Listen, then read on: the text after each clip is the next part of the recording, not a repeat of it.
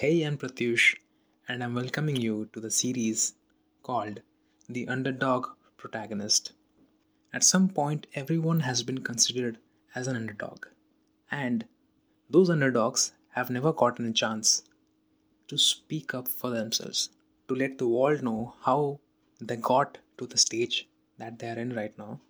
So, every successful person underdog before, and they don't get to be the protagonist of any story.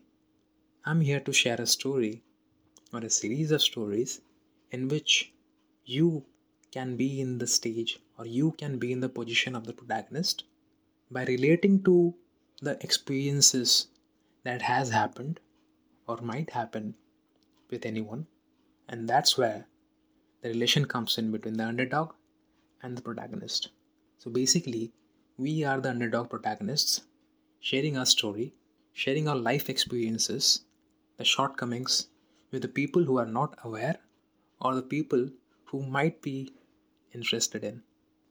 Hoping to see you in the first episode. Till then, bye bye. Take care.